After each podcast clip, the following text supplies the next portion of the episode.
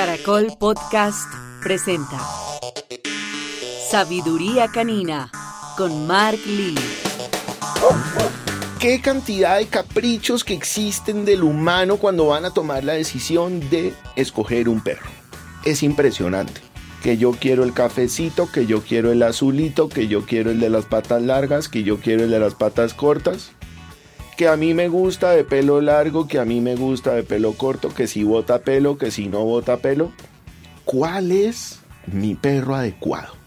Eso es una pregunta gigante. Como que me dijeran, ¿en qué país te gustaría vivir?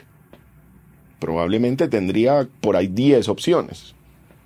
O cuando le preguntan a uno, ¿cuál de todos estos apartamentos te gustó más?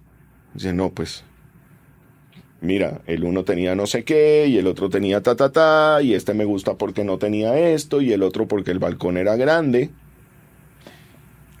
¿Cuál es mi perro adecuado? Esa pregunta se la debería hacer todo el mundo antes de tomar la decisión de ir por un perro.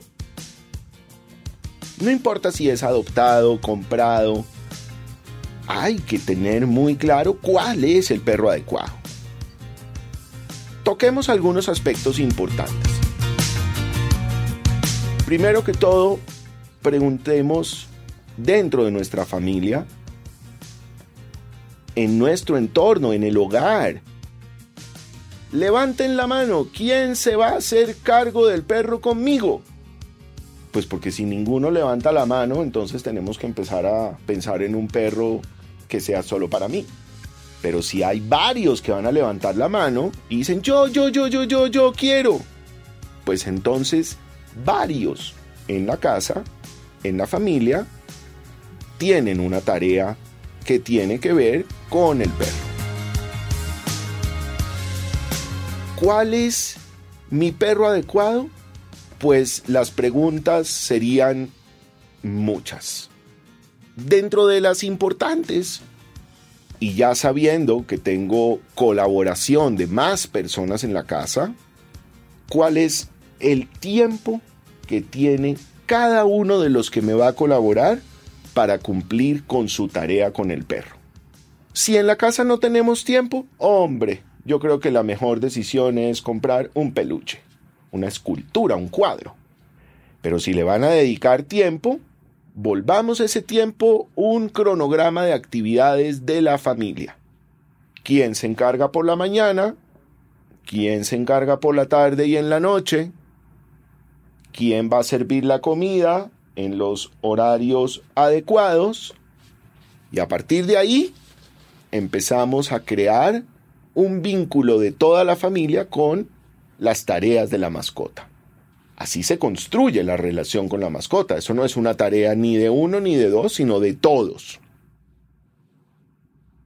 Si usted vive solo, pues es su tarea. Pero si usted vive con más personas, involucre a las otras personas. Mi perro adecuado debe ser el que me permita que todas las personas que van a estar en la casa compartiendo con el perro se sientan directamente responsables de lo que sucede con la mascota. Y dentro de esas preguntas que seguimos abarcando, ya veníamos con el quién me ayuda y cómo hacemos, y ahora pasaríamos a el espacio donde va a vivir el perro. Segunda pregunta. Y no quiero decir que es que todos los perros necesitan 50 mil metros cuadrados para salir a correr y ta, ta, ta. No. Yo ya les he enseñado con mis cinco pilares cómo estructurar una rutina cotidiana. Parámetros, disciplina, ejercicio, afecto y diversión. Con esos cinco pilares vamos a poder enmarcar una rutina y una cotidianidad adecuada para nuestro animalito. Entonces, el espacio no pretendo que sea un apartamento o una casa gigante. Pero si usted vive en un apartamento relativamente pequeño y son cuatro miembros de la familia, pues por favor no vaya a llevar a un perro de tamaño gigante. porque ni, ni usted se va a sentir cómodo con el perro dentro de este espacio, ni el perro va a estar cómodo. Entonces empezamos con que es que no cabe, mandémoslo a la finca, consigamos a alguien que se lo lleve. Decisiones incorrectas por no tener claro nuestro perro adecuado. Y el tercer factor para empezar a tomar decisiones del perro adecuado, pues claramente tiene que ver con el presupuesto la platica. ¿Cuánto me cuesta mantener este perro grande? ¿O cuánto me cuesta mantener este chiquitico? Porque todo en los perros y casi que en todos los animales va proporcional a su peso y tamaño. Entonces la comida, pues más costosa, más porción, más caro. Las vacunas, por peso. Desparasitantes, por peso. Transporte, por peso. Antibióticos por peso. Entonces, si usted tiene un perro gigante, pues el costo es gigante. Si usted tiene un perrito chiquito, un perrito mediano, pues el costo será más bajito. El perro adecuado puede ser cualquiera, porque con cualquiera vamos a poder construir una relación muy bonita. Pero ¿cuál es el adecuado para lo que yo le puedo ofrecer? Recuerden que el factor tiempo, espacio y nuestra capacidad económica marcan una gran diferencia en este proceso. Después hay muchas otras preguntas, ya las vamos a estar viendo. Recuerden que esto es para ayudarlos a ustedes a tomar una decisión correcta. Pero a través de este comienzo y de esta manera como percibimos este primer paso para tomar la decisión, involucra que usted analice muy bien quién le va a dedicar el tiempo, cuántos me van a ayudar en la casa, dónde vivimos y de qué tamaño es ese animalito que vamos a traer. ¿Tenemos o no tenemos la posibilidad en estos momentos de incrementar los gastos del hogar? Ah, eso sí.